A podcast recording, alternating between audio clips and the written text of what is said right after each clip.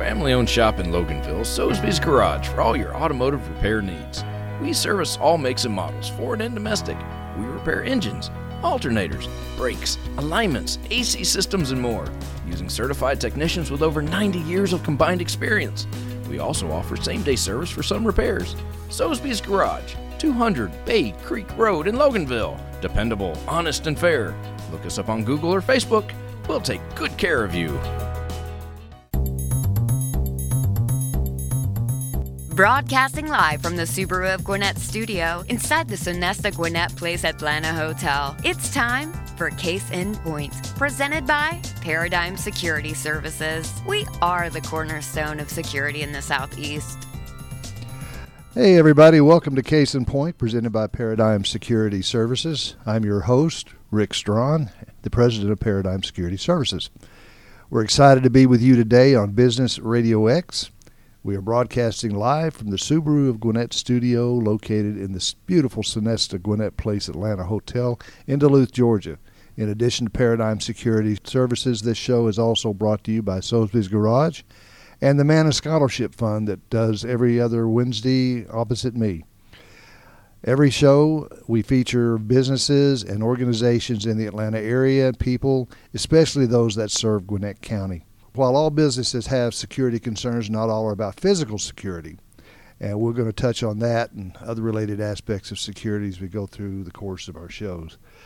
Want to introduce today somebody that I know a lot of you are going to know, but a lot of you aren't. So we're going to see what we can do. It's uh, Senator Bruce Thompson. Good morning. Good morning. And he is running for the Georgia Labor Commissioner. Senator Thompson is chairman of the Senate Economic Development and Tourism Committee and a candidate for the Georgia Labor Commissioner, as I said. Serial entrepreneur is the way he describes himself, starting dozens of successful companies. But, you know, kind of tell us who Bruce Thompson is. Sure. Rick, thanks so much. Uh, I'm simple, right? I grew up in Montana, came through difficult upbringing like many of your listeners, right? Life is not as easy as we all think. It's less the facade that we see. Mom had been married many, many times, and um, she was an alcoholic and an abuser herself. She married a man that was from Montana, who's my stepdad, and we wound up in Montana. So I was raised in Montana on a farm, about 40 miles out in the country. Great, great uh, upbringing, but very dysfunctional, right? A lot of abuse and a lot of things, again, like your listeners would hear. And through that, you can choose in life whether or not you're going to be a victim or you're going to use it to drive you forward it drove me to sports. So I became an athlete, uh, played football as a running back, and then wrestled. Went on to college and wrestled as well. Um, where I grew up in Montana was not known for very much, but some of your listeners may know of Pearl Jam, the rock group. Yep. Well, Jeff Ament was my quarterback in high school that started Pearl Jam. Wow. So, you know, I knew Jeff very well. There were many times that uh, I would be catching a ball that he'd whiz through the air. Uh, but he was an incredible athlete. Left, went on to college. Uh, fourth match in, I destroyed a knee, recovered. Back then, they didn't have arthroscopic surgery where you were back on your feet in a day or two or a week. So I was in a cast for six months. Recovered, was ranked nationally. In my very first match, I broke a kneecap, same knee. God. So you're done. Joined the Army National Guard, got sent to Fort Knox, Kentucky. Went through the uh, leadership program of being a tank commander. Uh, returned back to Montana. There were no jobs. So rode a motorcycle all the way out to California where I had friends and bedded down and started working there as an apprentice electrician and and from there I just moved on and on and on. So, you know, people call me a serial entrepreneur. I was a guy that was just trying to survive back then. I knew more about what I did not want in life versus what I did want. Did want, yeah. That's right. And I knew I did not want the alcohol and the abuse and the beatings and and the the poor life that we grew up in. And I knew there had to be something more and um, was young at 12. My grandmother came to live with us, and she led me to the Lord. Uh, still at that Bible from 1974. And, awesome. Um, her words to me were, "Hey, this is only a season. You get through this season, and things will be better. It's only a season." Yep. And when you're from Montana and it's freezing and it's it's a long season. It's a long season. but that's a little bit about me. Uh, so I can see both sides of the track. Obviously, I've done well in the business world, but I remember where I came from and what that was like. Yeah, I tell you that it it's it's interesting to have somebody that's actually lived on both sides of that economic divide. You know, and, for another time, but one of the best trips I ever had was a motorcycle out to the Grand Canyon from here and around the circle uh, all the way back through Tennessee, Oklahoma, and all that, and then back in here. It was an awesome trip, but I could do a show on that trip. You talk about you know doing businesses. You talk about your life back then. You know, how did you get your start as an entrepreneur? How did you start down that track?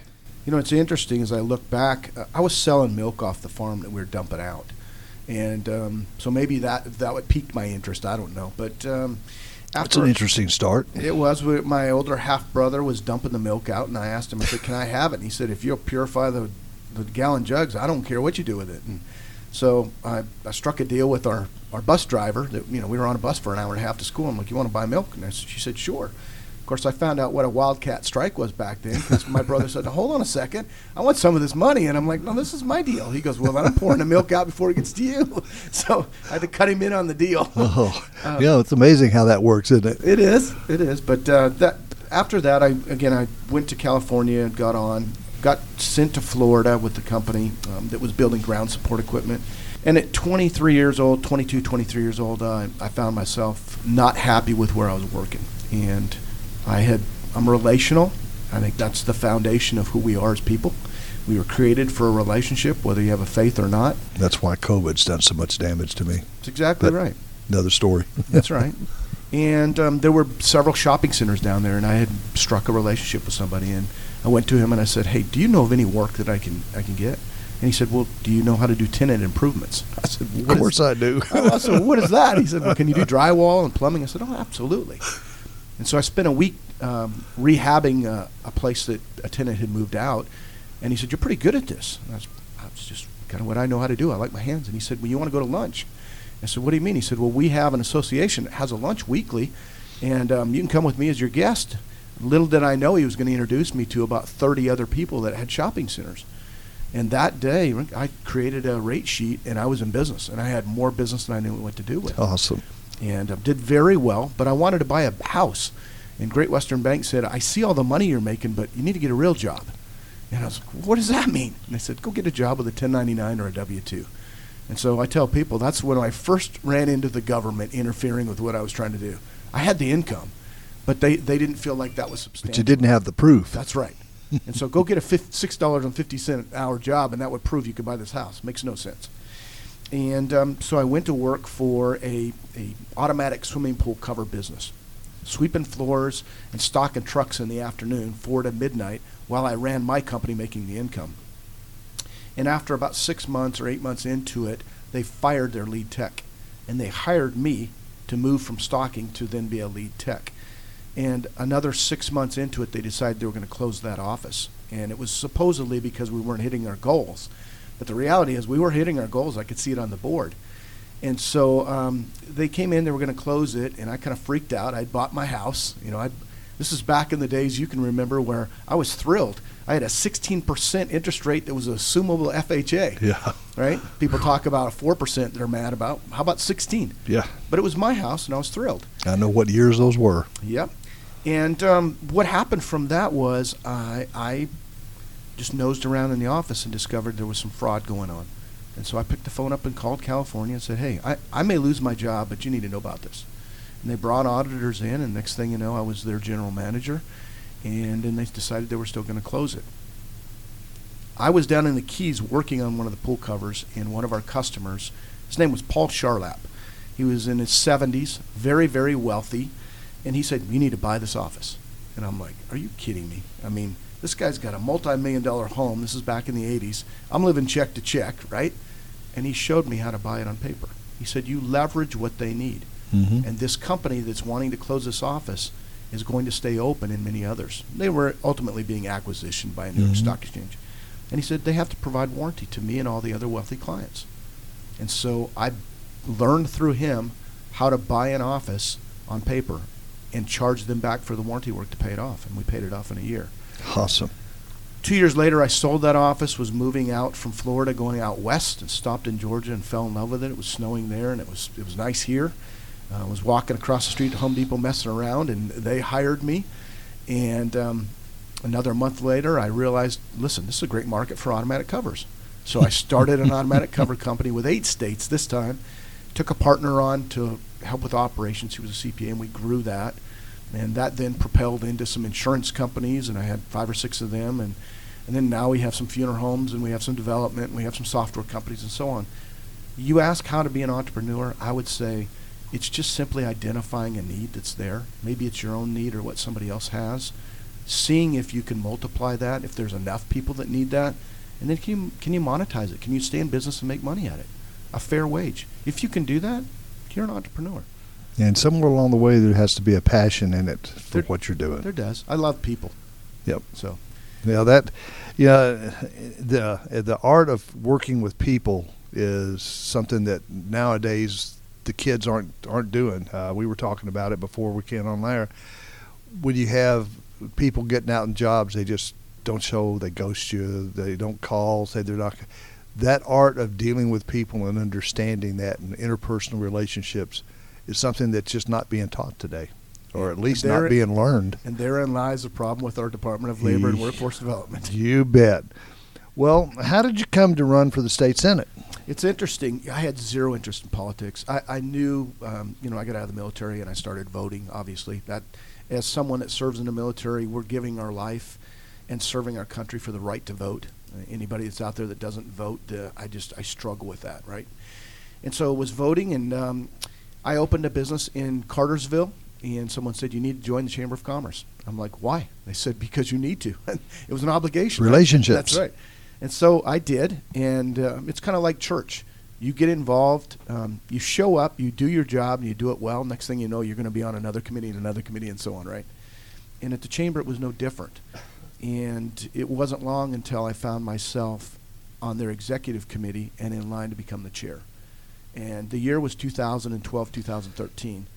And Bartow County um, Chamber was in ch- is in trouble. It's like many tr- chambers. Yep. We were losing membership. We were in the red. We were struggling. We made to make some decisions.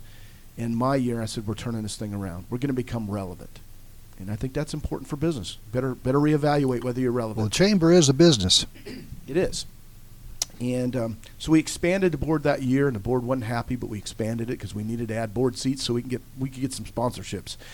And we started discontinuing various programs we had that weren't profitable and they weren't bringing any value. And that year we grew from just under 400 members, missed my goal of 1,000, but we got in the 850s range. Wow.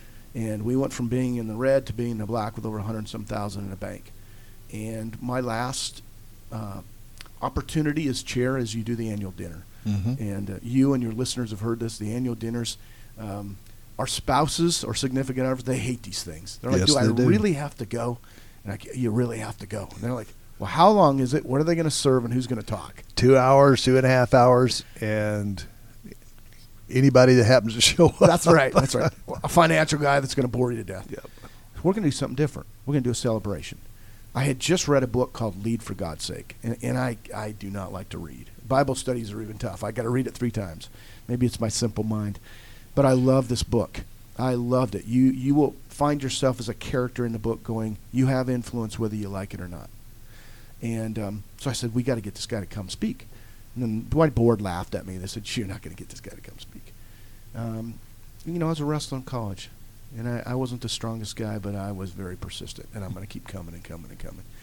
In fact, I was known in college as uh, as a wrestler as I would let you go so I could take you back down. And so I said, I'm going to find this this is a challenge. So I kept calling, calling, and calling, trying to get Todd Gongwer, the author, and I was getting the wall and the wall and the wall. One day I got him on the phone.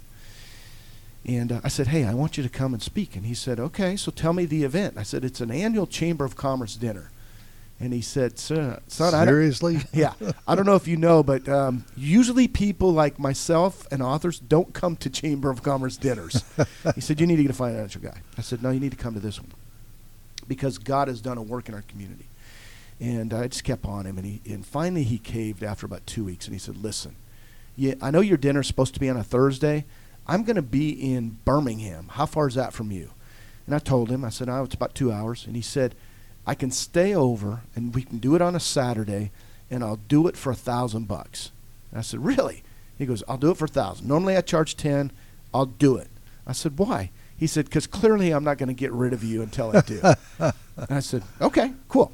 So I went back. Whatever works. That's right. I went back to my board, Uh, I ordered enough books autographed from him, so I wanted to show skin in the game. And I gave them all the book, and I said, "We've got him coming." And they go, "We can't afford this." I said, "Don't worry about it. It's a thousand bucks." So then I thought, "All right, we got to get some music. Who better than have Lee Greenwood come and sing "God Bless USA," right?" And um, my board's like, "Yeah, right." well, it just so happens that his wife Kim was doing the Miss Georgia. She owned the pageant, and it was hosted in Cartersville. So I got to know her. So I called her and I said, "Hey, what's the chance of Lee coming to an annual Chamber of Commerce dinner and performing?" She goes, "Slim or none, but I'll let you talk to him." so she put him on the phone and hit the same thing. He said, "Bruce, I appreciate it. I do. I uh, I usually perform to a lot more people, and and I don't do any chamber dinners." So you know, I was kind of downtrodden. I just kept talking to him, and I said, "Well, I thought maybe we'd have a chance, but I've got Todd Gongwer from Lead from God's Sake, the author, coming." And there was a pause, right? And he said, You have the author from Lead for God's sake. I said, I do. He said, I just read that book. I love that book. I figure if you can get him to come, maybe we can work it out. Awesome. And so it took another two weeks. He put me with his union rep, which I didn't realize they were unionized, and they told me their fee, and I was like, we don't have that kind of fee. Long and short of it, Lead, he decided to come. He did it for an honorarium, which was great. Awesome. So it was off. And we opened uh, the the convention center had never been maxed out. It was 850 was capacity. We had 850. It started at 5:30 on a Saturday, ended at 10 o'clock at a standing ovation. I don't say that to say as a brag, but to say we need to lead. We need to lead. That then propels to the question you asked. The very next year, Barry Loudermilk was running for Congress, and he asked me if I'd help him raise some money, and I said sure. And a group came to me and said, "Hey, Barry's running for Congress you have any interest in running for politics? I said, zero. And they said, why? I said, I'm, I'm content. And I said, I have never been to the Capitol. Um, I said, I'm not very well versed in the whole political realm. I vote uh, and I help other people. And um, guy kept back to me about a week later and he said, Hey, I hear you might be running for, for Senate. I said, No, I'm not running for Senate. And he was a deacon and he put his hand on my shoulder and he said, I have a question for you. He said, I know where you came from. I know you, you know, it was regular. You visited outhouse as a kid. You were poor. He said, and I know what you're doing now. You've done very well. I said, okay.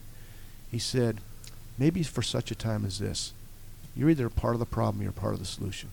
You choose. And that was like, are you kidding me? so we jumped in. We were ranked dead last out of five candidates. Uh, Marietta Journal, Bartow County, Cherokee all ranked us dead last and we launched a campaign. And I really didn't know what I was doing other than I was going to go to the people, and we did. And we got very aggressive, and we went door to door, and I knocked on thousands myself. You know, people like, you need somebody to walk with you. I'm like, no, I don't need you to hold my hand. You can knock on somebody else's door. We won the first round, 31, 32 percent. I was excited, and my consultant said, "Oh man, we're in trouble." I said, "Why?" He said, "Well, typically the person that wins first round loses because their people don't turn out." I said, "Are you out of your mind?" I, man, I'm going to turn more people out now, right? I won't lose now. And um, all the other opponents turned against me, and I couldn't figure out why. I found out later that, you know, you can you can give people five to eight thousand bucks, and you can buy their endorsement. I had no idea. Oh, absolutely. And um, we wound up winning, um, basically sixty-nine to thirty-one. They outspent us almost four hundred grand to sixty-eight, but it was by just going to the people and saying, "Listen, if you want to change, help me change." and that's how we wound up getting in the Senate. Well, you know, the important thing is that you had a calling, and you answered it, and it answered back. That's I mean, right. that that's kind of you knock on the door and somebody actually opens it. And I tell people if you really want to do something like this, one of the most important things you can do is to knock on those doors, press that flesh, look people in the eyes, and ask them for that vote. That's right. Uh, those that don't have a tendency not to win. And uh, well, all right, you're sitting there in a safe Senate seat, and you, things are rocking along. Yeah. You're doing great. So, what made you decide to run for the labor commissioner, and not only that, but against an incumbent Republican? So you're right. My Senate seat is safe. I, I, it's a privilege to be serving as a chairman of economic development and tourism. I get to meet with CEOs of every large and small company and travel the entire state, helping businesses grow and so on. And um, I've been able to introduce a lot of legislation that I've enjoyed. I had the heartbeat bill on the Senate side. Um, I had rape termination, where if a girl was raped in our state, the rapist had rights to the child. And I said, that's not right. That's crazy. The, the female should be able to terminate that and not be terrorized, so to speak. And so there were a lot of bills that I was able to author and get done, and it was a lot of fun. But um, along came two, three years ago economic development and, and workforce. And as I dug into this and trying to understand, as the chairman of economic development, how do we increase our workforce? The Department of Labor, that was their responsibility. And I said, okay, so let's let's figure out how we can help. And I found out that was stripped away by the former governor, and um, it was stripped away because of a contentious relationship with the current commissioner. And you know, I understand there's two sides to every Yeah. coin. And so as I started exploring what that contention was, it was because it wasn't doing his job, and there was some other things going along with that. So they gave it to the technical colleges of Georgia. And I went and met with them, and they said, "Listen, we're doing the best we can," which they were or are. That's not exactly where it should be. It's not their forte. That's not right. And so we're like, okay, maybe we can maybe resolve this. And as we kept digging in, I found out, all right, well, there's a way to be able to do something here, and bam, the pandemic hit. And all of a sudden, we didn't have hundreds of thousands of claims. We had millions of claims backed up. And we had people calling me and every Republican and Democratic legislator there was begging for help because they couldn't get through to the Department of Labor. So we as legislators start trying to call the Department of Labor on their behalf, and we got stonewalled. And we're like, this doesn't make any sense. The government agency is there to help the people, the people that are funding it, right? Taxpayers. Exactly. Because government doesn't make money, right? It takes it in taxation and then reappropriates it back out. In theory. In theory, that's right. That's right. uh, well, I'm not here to bash the government, but you I are hear right. you. Um, but I am pretty conservative, and so um, we we asked the commissioner to come meet with us, the legislators. And when they came in and we started asking the question and said, "Okay, you need help," we realized that the federal government sent everyone home, and all of a sudden you had a massive influx of claims. Um, what's happened? And there was a lot of blaming going on, and we said, well, "We'll give you help," right? And we were told we don't want your help. That was the first light that came on and said, hold on a second. If someone's drowning and you offer to help them and they refuse it, you can't help them. You want to throw them an inner tube, we'll throw them a life preserver, and they throw they they toss it back. Say, I That's don't right. need it. That's, right. Yeah. I can't help you, right? So what do they say? You can take a horse to water, but you can't make them drink. So that was the first challenge. Well, then all of a sudden it became apparent that the modernization in an agency had never taken place. We're still using legacy software. And I'm like, how can that be in today's world? We had modernized so many other things. I found out the federal government had a $45 million grant a number of years ago, and they tried to put a consortium together of North Carolina, South Carolina, and Georgia to modernize. So we have already basically paid for it through taxpayers. They were offering it back to the state. We entered into that agreement, and then Commissioner Butler pulled back out of it and said we want to develop our own. Well, the problem is our system doesn't talk very well to the federal agencies. So North Carolina and South Carolina had a lot less backlog, and then the biggest issue is fraud. It was reported almost 40% of all the claims that were paid out are fraudulent. Mm. So we're now we're not even being good stewards of the resources. So there was that. Well, then all of a sudden we got pulled back into the General Assembly in January, and we're going through the normal audits, right, that we do with agencies. Our AAA bond rating in our state was put at risk. And in you can see this, the media reported on it. It was put at risk because of our Department of Labor not complying with their normal annual audits. And It's like an accreditation. it, it is. It's also how you borrow money in bonds. Mhm. So you know, if you go buy a house and your credit score is 750, your rate's going to be a lot less than someone that's 550. Well, AAA bond rating means we can borrow money at a lot less risk or rate, and all of a sudden you're going to force us as a state to pay the penalty of what you've not done. So that's another shoe that dropped. So at that point, um, my colleagues in the Senate and the House are like, Bruce, you buy companies, you dismantle them, you put them back together, and they flourish. You start companies. This is right in your wheelhouse. And I'm like, guys, I don't want to be a state bureaucrat. I'm happy where I'm at. I don't even know what this thing pays, right? Kind of like when you started, wasn't it? It's kind of like when I started. That's right. And so at that point, it really wasn't a calling, um, but it piqued my interest. And I thought, I kept saying, man, let's just help the current guy, right? The voters have elected him in, they've reelected him. Maybe they don't know any better. I don't know. And so we went back and I tried to help again. And I, again, I got the hand saying, listen, I don't want your help. But you got to want help to get help. You do. The last thing I would say that happened was the inter- inspector general of our state. You know, they go in and do investigations. they did an investigation, a long-term investigation into that agency, and what they discovered was 1.1 million dollars of taxpayer money was fraudulently and unconstitutionally used to cater lunches to the employees. That's now when That's we, a biggie. We don't have judgment issues. We have something far bigger than that. And here's the kicker. Those many of those employees aren't even at work during this period of time. So where did the money go? So now if we can't trust you, you may the competency is in question, but if there's a trust issue, I mean, we already have that issue with the taxpayers and the voters in the state of Georgia and federally not trusting our government. But when we make it very clear why they shouldn't trust, it's time for a change. Absolutely. So that launched me into, you know, let me go fix this thing. And that's really what happened. And here we are. Well, okay. I, I hear why you're running, why you want to run. What makes you qualified to run?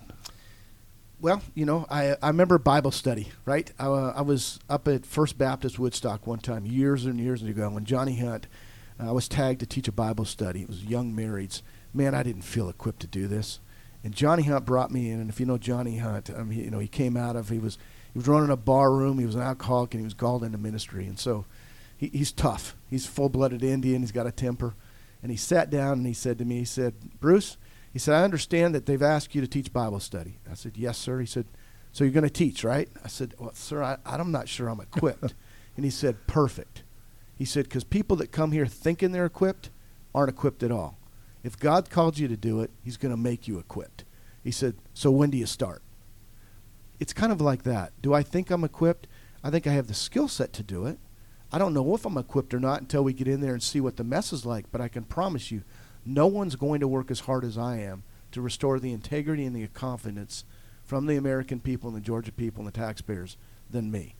Um, what do I have as a background? Yes. I've started many companies, whether they're funeral homes or software companies or the pool cover business or even land development. Several companies I've started, or I've bought companies that were in trouble. Again, we've dismantled them carefully, put the pieces back together, and let them thrive, and then we either sell them or keep them in a portfolio. So I believe this is a lot like that. Many people have told me, hey, listen, government is no, nothing like the private sector. But honestly, I don't know why it can't be. And I would disagree. In a lot of ways, government is the problem. Is we don't have enough of the business people in the government to make it flow like a business does. Sure. The the basic setup of a government is maybe not to make money, but it's all but it is to make uh, a positive investment of whatever whatever money that you have, and you do get a return on it, and that's the satisfaction and the benefits to the to the people. So in a lot of ways, they're very similar, but when you take a businessman and put him in into government, and it runs it like it should be, that's when it runs smooth. Well, I've said this to other people, business people. I just came off of a, I'll call it a three-win tour. We, we I drove to Savannah to meet with some people, down to Jekyll, over to uh, Statesboro, up to Swainsboro, down to Warner Robins. Spent the night in Forsyth, and here I am in three days. And I say that because I was meeting with business people, and I was asking the question about the Department of Labor, and the question keeps coming up: Why would you want to do this? And the answer is, listen, I remember where I came from. Had it not been for some people weaving into my life, who knows where I would have been. And so daily, I'm grateful for the opportunities I have, and as long as I'm alive, I'm going to give back. I think we can go into this agency, honestly, in the first 180 days, make a dramatic impact. First, I already have the relationship with the General Assembly. Regardless of who the governor is, regardless of who the speaker is, regardless of who the lieutenant governor is, regardless of who the House members are or the senators, I'm relational, and I already have those relationships. And they're begging me to try and fix it, right? And so we can go in relationally, we already have that. Number two is modernizing that agency is not that difficult. 20 some other states have already done it. It's not like we're going to beta test. There, it's already proven. What you need is someone to go negotiate on behalf of the state to find out what the best deal is for our state. We turn that loose. The third thing then is we have agencies all over our state that you and I are paying for, your listeners are paying for, either leases or buildings we own that are career centers and Department of Labor offices. You know where it was in Bartow County a week ago? The mayor and our commissioner called me and said, "Fix this." And I was like, "Uh oh, what have I done now?" And it was a, it was a semi joke, but there was a picture of the Cartersville Department of Labor with a broomstick across the handle, and a note on the door while they were inside working saying, We're not allowing anyone to enter in. Wow. The arrogancy of our government that they have forgotten that inside you exist to serve the people outside is gone. And we need to restore that. That can be done. And we'll open these agencies or we'll close them permanently and go to a virtual, but they will be there to serve the people that are paying for them to be there. Right now, they're leases that are not being occupied, so to speak. And that's wrong. It's a misuse of, of our taxpayer money. Then let's get started on the second half of the year. That's workforce development. Rick, I believe that we have four verticals, if I may. Yeah. We have veterans that have gone and served, men and women that have served that have MOSs, job skills. When they return back to our state, sure, there are big companies that are, are seeking to get them employed. But what about the middle and small companies? They don't have access to those people and those skills, Absolutely. right? What about our, our people that have been incarcerated, right? I'm not saying rapists and murderers, but there are people that have made a, made a, a poor decision and they've been incarcerated and they come out. We as taxpayers Where's that second chance? that's right. And we want them to be gainfully employed not, for a couple of reasons. One is it's good for the soul to work, right? But they have responsibilities of families and so on. The third is if they don't and they go back and they make a mistake and go right back into prison, we pay for them as taxpayers. Cuts down on the recidivism. That's right. Yep. We want them to be gainfully employed and become part of the donating or donor into the tax base instead of recipient. The next is you look at Germany. Germany and Austria do apprentice programs, co-ops, and entrepreneurial programs. They take young people at 12, 13, introduce them to the trades, whether it be cybersecurity, electrical, plumbing, contracting, whatever it is, and it teaches them to use their mind and their hands. And a lot of our families in the United States now, we talk about it, broken families, they're left to kind of figure it out on their own because mom and dad aren't together. Used to be when you were young, you got introduced to how to do stuff. But now we They're just not learning. they're not learning. We're blaming on the family. But if you can introduce them at a young age, little Johnny or Susie can realize, are you telling me that I can make 60, 80, 100 grand being a truck driver or welding or in cybersecurity or whatever? All of a sudden, you sh- you're able to mentor them and say, you can, but you can't have a felony. Now they see hope at a young age. And what happens is we start bringing them in and introducing them and getting them involved at 14 and 15 year old. Newnan's doing it right now where they're introducing this age group into the workforce they're being paid. We do that across the state. So now you have the young people. And then guess what Georgia is? It's aging. People from all over the country are moving to Georgia. It's a great state to be in, to live in. Absolutely. Why are we not tapping seniors and all that experience? Instead, and nothing against Walmart, I have friends, but we relegate our senior citizens to go, go be a greeter at Walmart. Really? What about all those skill sets they have? The problem is we do not have a clearinghouse way to say how many hours you want to work. They may only want to work 15 hours and go golf. Mm-hmm. Okay, take that instead of saying be a greeter or stocking shelves, and let's use their skill set, bring them into companies, and that's very valuable. Those four verticals should be the Georgia Department of Labor indeed. We should be the clearinghouse for our entire state for any business or anyone looking and marry them up. We do that, we're going to thrive in our Department of Labor, and no longer will we have a workforce problem. I totally, I totally get it. Uh, because I'm, like I said, like we talked about before, I am, I am right on the front line with needing people in the workforce. But, uh, and I know you. Final thing here is, I know that you mentioned uh, the heartbeat bill and a couple other things, but what accomplishments are you most proud of as a senator? Oh goodness, I don't know that there's one, but one that you would realize. Um, so my identity was stolen. It was stolen about eight years ago, and I found out real quick. I'm on an island, right? They said go file a police report. Law enforcement they, they can't deal with a civil crime like that. Nope. It's a white collar. They it just can't. And it affected everything I had. In fact, there was a BMW bought in my name in Arizona, and I was going to collections. I'm like, are you kidding me? I live in Georgia. And so as I dug in, I realized how severe and how big a problem cybersecurity was and identity theft. And what I found out was our state at the time did not have cybersecurity insurance, our state agencies. Yet South Carolina had had a breach, and it was $38 million to the taxpayers up there. So it was only a matter of time before we had the same thing in the state of Georgia. And of Absolutely. we had a few happening. And so I had a study committee with a white paper, and I had uh, like General Gerard on it, and uh, you know I was a little bit enamored with all the people on this, and Chris Klaus and so on. And as we dug into this, I realized that each agency in our state was siloed. They were doing their own security. So the problem was we couldn't get an insurance policy for our state because it couldn't mitigate the risk. In other words, they had no way to quantify what the risk would be, Mhm. so they didn't know what the policy should be.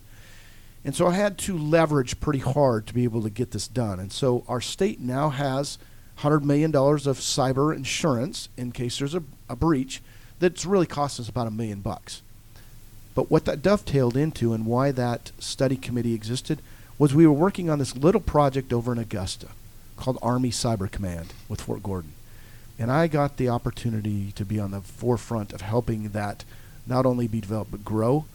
And um, got a nice letter on the wall from Vernon Keenan, who was our GBI director at the time. Um, it was my initiative that led to the Georgia Crime Lab over there. So, being able to make sure Georgia is not only taking care of the citizens of Georgia when it comes to cyber crimes and so on, but putting us on the forefront in the entire Southeast, if not the world. Um, I got a chance to work on that, and so I was pretty proud of that. That sounds awesome. Well, I tell you, one of the, you know, about time I wish I could go on, I could do this for about an hour with you. Well, you're very more, gracious. Thank more. Um, you- one of the most important things to me is integrity. I talk to my my staff about it. I talk to my employees about it, and that when they come on, that you know, the one thing about me is uh, is the integrity of the individuals there, is telling me the truth, being honest. Yes, sir. be where you say you're going to be, do what you say you're going to do, and just tell me the truth. And from what I've looked at with everything that I've seen about you, is the integrity is there, and to me that is very important. And I think especially in a in a in a politician, uh, there's too many politicians today that the integrity is not there. So I want to thank you very much for coming on, sharing your story uh, sharing your points and your positions on some of this stuff. And we'll have to get back on here again because I know there's a lot more stuff that you could talk about, uh, positions wise and everything else. So uh, thank you very much for coming on, Senator Bruce Thompson. Oh, thanks. One of the things that I've made sure all along, even in our businesses, I've made sure everyone had my cell phone. And that same cell phone, people are like, "Is that a burner phone?" I'm like, "Call it," and Well, they call it and they answer it. Exactly what I was going to ask you is how do people get in touch with you? And so, yeah, no, I'd love to be able to give that. So my cell phone is 404 660 1165. Um, a website that you can go to if you want to see more about us or to be able to join our campaign or, or whatever it is, is Bruce Thompson 4, F-O-R, Georgians.com um, or just Bruce Thompson, GA. And uh, be love for you to go on our Facebook or call me or text me. Share your stories or share exactly maybe words of encouragement. And honestly, together we can go fix this. It's broken, but we can fix it. Well, share your problems too, so he knows what to fix. That's right. Uh, you know, that's the big thing is if you don't, I tell people if I don't know it's broke, I can't fix it. That's right. And the biggest thing is people telling you when you got a problem, speak up, say so. Uh, that way I can look and see what we can do, and how I can fix it. Well, I'm thrilled that we're able to meet in person in our state, whereas I know in other states can't. Absolutely. And I'd love to wish you and your family a Merry Christmas. And Merry Christmas to you, and Merry Christmas to the other people in my office, and or in this office right now, uh, with Lewis and Hannah. That's right. Ah, got it. I remember. All right. Well, thank you very much. And I'm going to close that with thank you for joining us on Case in Point, presented by Paradigm Security Services and in part by Soesby's Garage and the Mana Scholarship Fund. Be sure to join us for the live broadcast every other Wednesday at 11:30 a.m. here on Business Radio X. If you missed the live broadcast, no worries. You can enjoy it anytime you want by visiting businessradiox.com, selecting the Gwinnett Studio, and then clicking on Case in Point. This program is also available on iTunes, iHeart, Spotify, or really anywhere that you enjoy your favorite podcasts. Be sure to subscribe on that button to Case in Point so you don't miss any of our future episodes. And for my guests, Senator Bruce Thompson, my producer, Miss Amanda, I'm Rick Strawn, and remember, at Paradigm Security Services, we cover more than just your assets.